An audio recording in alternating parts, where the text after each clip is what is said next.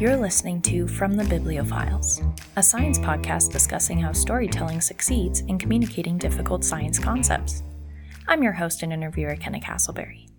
If you're a new listener, you can find our podcast on all your favorite platforms, including Spotify, Google Podcasts, Apple Podcasts, Stitcher, and many other places. Be sure to give us a five star review if you like our show. And if you enjoyed today's episode, like it and share it with your friends.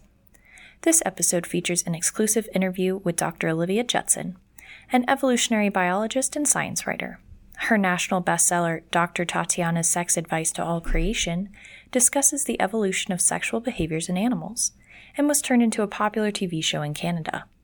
Listen to Olivia discuss her work and her thoughts on science writing.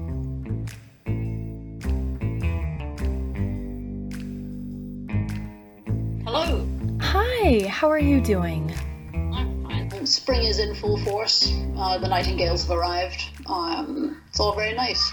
Excellent. Oh, I'm so in fact, glad. I'm just watching a crow chasing a buzzard across the uh, across the park. That's wonderful. The first question I have is mainly for our listeners. So, why did you decide to write this book? Sometimes I think that self delusion is the most important part of success. I started the project having no no sense of what it was like to write a book, and I, I, had at that time been working as a journalist for The Economist magazine, and the book grew out of a piece that I had written for Christmas one year. And I thought to myself, I'm a journalist, I write at this speed, a book is this long, so I'll be done in about six months. Uh, four years later, I uh, slowly emerged.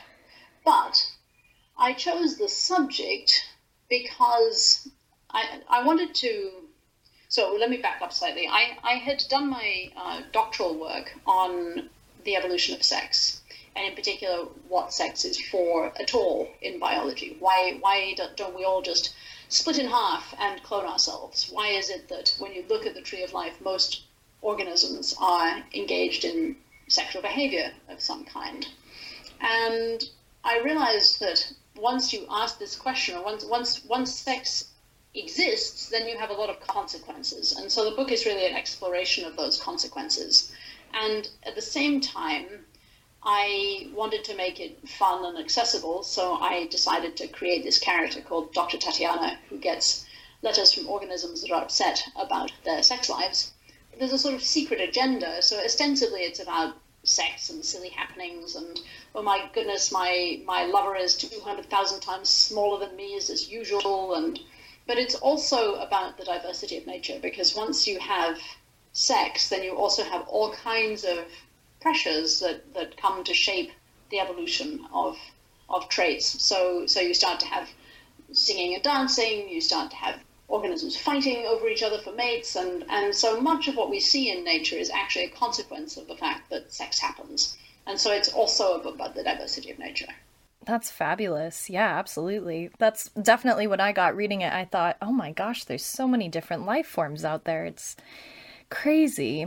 So I'm curious as far as your research process with the book, how did you end up researching all the different cases you bring out? Was it more just kind of, I'm looking for the weirdest, you know, case studies in this certain behavior, or was it more of, I've heard stories of this animal, or how did you go about that process?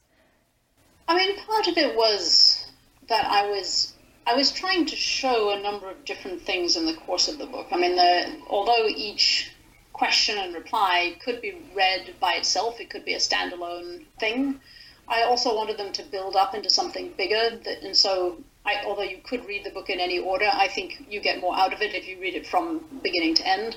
And I wanted to, I wanted to look at processes from why females mate with multiple males sometimes to how often do you find monogamy and which species actually engage in monogamy and so I was looking for organisms that were interesting and unusual examples, but at the same time, I was looking for subjects that I could put into a more general theme.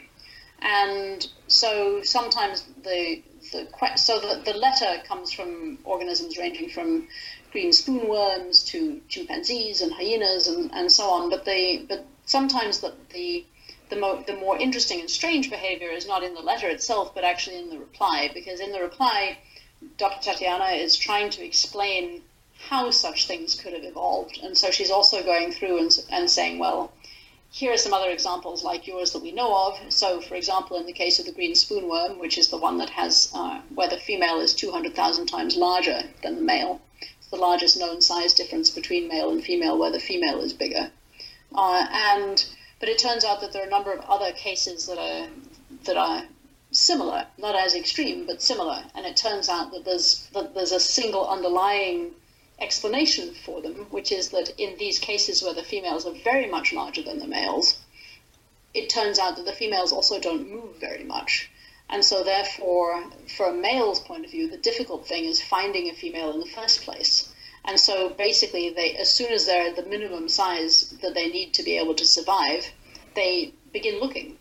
And so, in the Australian redback spider, which is uh, a bit like the black widow, the the males are very much smaller than the female, but only 13% of males are thought to find a female at all. And so and so as a result of, of looking at this diversity, you also start to see patterns, and that's part of what appealed to me about the project. I certainly it was quite hard work to to do the research. In particular, at that time, not very much was available online when I was doing it, and so I spent a lot of time in libraries it's not nearly as glamorous as I thought it would be. I'm sure. I'm sure it's a lot of work. I'm curious because I think you touched on this a bit earlier, but did you write each letter to correspond with a specific mating pattern? You say, you know, the book does build up to this ending, which I thought was really surprising, but, you know, I'm curious if you, when you wrote each letter, you were like, okay, I want it to talk about this pattern and this pattern and this pattern. It was more organic than that, I think. One of the things that I've learned is that writing doesn't always do what you're expecting it to do. I've never been somebody who can write from an outline. I I think that it can be useful to outline things as you go along, but I don't make an outline that I then work from because when I start writing, things I wasn't expecting to happen happened. So, for example, I tried and tried and tried to write a reply to a swan called Zeus. and in the end, Zeus doesn't appear in the book because I, I just never managed to reply. I and somehow Zeus was asking the wrong question. I couldn't answer his question, uh, so I had to choose some something else. I think in the end I chose black vultures instead. And so sometimes, I mean, I realized sometimes if, if the writing wasn't behaving as I was as I was hoping it was going to, if I couldn't answer the questions for some reason, often it was because there was something wrong with the question. It was the question was taking me in, in a direction where the material I had didn't support it or, or, or just couldn't the material I had didn't go with the question that I'd actually written, and so then I would have to rework everything and sort of think, okay, well, the problem is actually right at the beginning here. Sure, absolutely. So I know you talked about the green spoonworm before, but I'm curious, was that the weirdest animal to research, or was there another really strange animal that you, in your research process, was like, oh my goodness, this is so different than what I was expecting? I think that the diversity is you, you can pick, you can point at a huge range of different strangenesses. I mean, one of the things that I think is fascinating and strange is the way that in some species of wasp, the well, in, in many species of insects, the males hatch from unfertilized eggs and the females hatch from fertilized eggs. So it's quite different from what happens with us. And because of that, it means that if a female has not mated, she can lay an egg and it will hatch and it will be her son, and she can then have sex with her son and then have daughters. And this actually turns out to be reasonably common practice among quite a lot of insects. And I think that this is fascinating and in so many different ways. First, first of all, it, it, it's very confronting for humans because it's such a it's so very different from the way that human mating behavior uh, proceeds but it's also it's a fascinating consequence of a genetic system that is very different from our own. And I I find that endlessly interesting and absorbing. Definitely. What I like about I think what I really like about studying the diversity of nature and, and looking using evolution as a way to think about the diversity of nature is that many of the details that at first seem like just another thing that you have to know if you want to know about living organisms, suddenly you realize that, that that the details can be made sense of and they're part of a bigger picture, and then they become not just something you have to memorize, but something that's really interesting.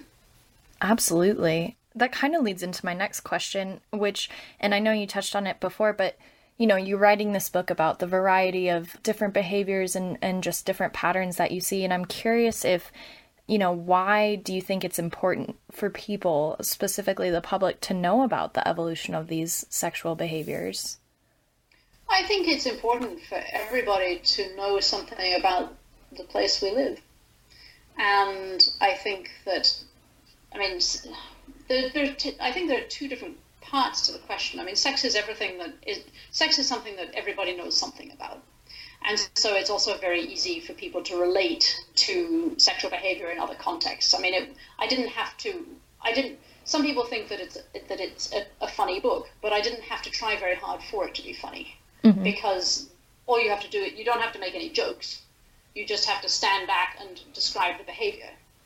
And the behavior is funny by itself because inevitably one imagines oneself in absurd circumstances, even though these organisms are so very different from us.